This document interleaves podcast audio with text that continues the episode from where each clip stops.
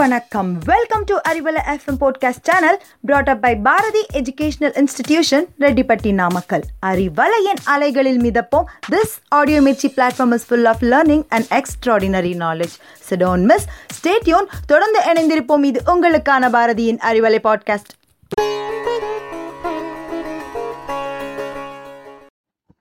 தேடிச் சோறு நிதம் தின்று பல சின்னஞ்சிறு கதைகள் பேசி மனமாடி வாடி துன்பமிகு உழன்று பிறர் வாட பஸ் பல செயல்கள் செய்து நரைக்கூடி கிள பெருவும் மீதி கொடுங்கூற்றுக்கு இறையென பின் பல வேடிக்கை மனிதரைப் போல நான் மீள்வேன் என்று நினைத்தாயோ? என்று முழங்கினார் மகாகவி பாரதி. மகாகவி பாரதியினுடைய பாரதி அறுபத்தி ஆறு அது என்னங்க பாரதி அறுபத்தாறு அப்படின்னா? அவருடைய சுயசரிதை தாங்க. சரி இந்த பாரதி அறுபத்தாறு தோன்றிய வரலாறு மட்டும் நம்ம தெரிஞ்சுக்கும் மகாகவி பாரதிக்கு நெருங்கிய தொண்டராக விளங்கியவர் குவளை கிருஷ்ணமாச்சாரியார் என்னும் குவளைக்கண்ணன் ஒருமுறை பாரதியாரை யானை ஒதுக்கி தள்ளிய போது கம்பி வெளியை தாண்டி குதித்து பாரதியாரை மீட்டவர் தாங்க இந்த கிருஷ்ணமாச்சாரியார். கிருஷ்ணமாச்சாரியிடம் பாரதி கிருஷ்ணா இந்த நாலார திவ்ய பிரபந்தம் இருக்கே அது எத்தனை பேர் எழுதியிருக்கான்னு கேட்குறாங்க அதுக்கு கிருஷ்ணமாச்சாரியார் நாலாயிரம் பாடல்களையும் பன்னெண்டு பேர் எழுதியிருக்குன்னு சொல்லியிருக்காரு. அதுக்கு பாரதி உடனே இந்த பன்னெண்டு பேர் சேர்ந்தால் நாலாயிரம் பாடல் எழுதியிருக்காங்க அப்படின்னு கேட்ட மாற்றத்தில் நான் ஒருவனையும் சேர்ந்து நான் ஒருவனே ஆறாயிரம் பாடலை பாடுறேன் பாருன்னு சொல்லி எழுத ஆரம்பிச்சிருக்காருங்க. அப்படி எழுத ஆரம்பித்தது தான் அந்த பாரதி ஆறாயிரம். ஆனால் அவருடைய வறுமை இடர்பாடுகள் குடும்ப சூழல் இதையெல்லாம் கடந்து அவரால் அந்த அறுபத்தாறு பாராளுமன்றத்தை எழுத முடிஞ்சிருக்கு. அதுக்கப்புறம் அவருடைய காரணம் அவரை அழைத்து கொள்ளவே இந்த நிறைவு பெற்றது. அதுதாங்க இந்த சுயசரிதையான பாரதி அறுபத்தாறு. பாரதி அறுபத்தி ஆறில் சினத்தின் கேடுகளை அழகாக விவரிக்கிறார்.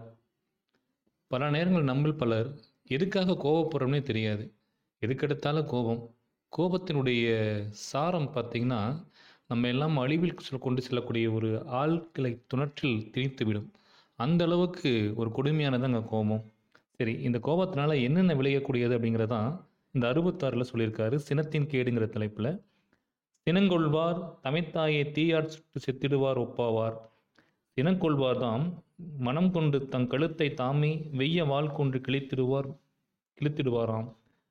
மாணுவாராம் தினங்கோடி முறை மனித சினத்தில் வீழ்வார். சினம் பிறர் மேற்கொண்டு கவலையாக செய்ய துணிந்த துயர்க்கடலில் வீழ்ந்து சாவார். சரிங்க. இந்த சினத்தின் வாயிலாக எத்தகைய துன்பத்தை நம்ம அடைய போகிறோம் மனதில் கோபம் கொள்பவர் தமைத்தாயை தம்மைத்தாமே தீயில் சுட்டு செத்திடுவார்க்கு ஒப்பாவார் சினம் கொள்வது கொடிய வாள் கொண்டு தன் கழுத்தை தானே அறுத்து கொள்வதற்கு ஒப்பானதாம். தினம் கோடி முறை சினத்தில் வீழ்கிறோம். சினத்தை வெளியிட்டு விட்டு துயர்க்கடலில் சிக்கிக்கொண்டு மனம் பதைக்கிறோம். சினம் எதன் வெளிப்பாடு? குழப்பமா? எதிர்பார்ப்புகளா? ஈகோவா? எது வேணாலும் அது தவறேதான்.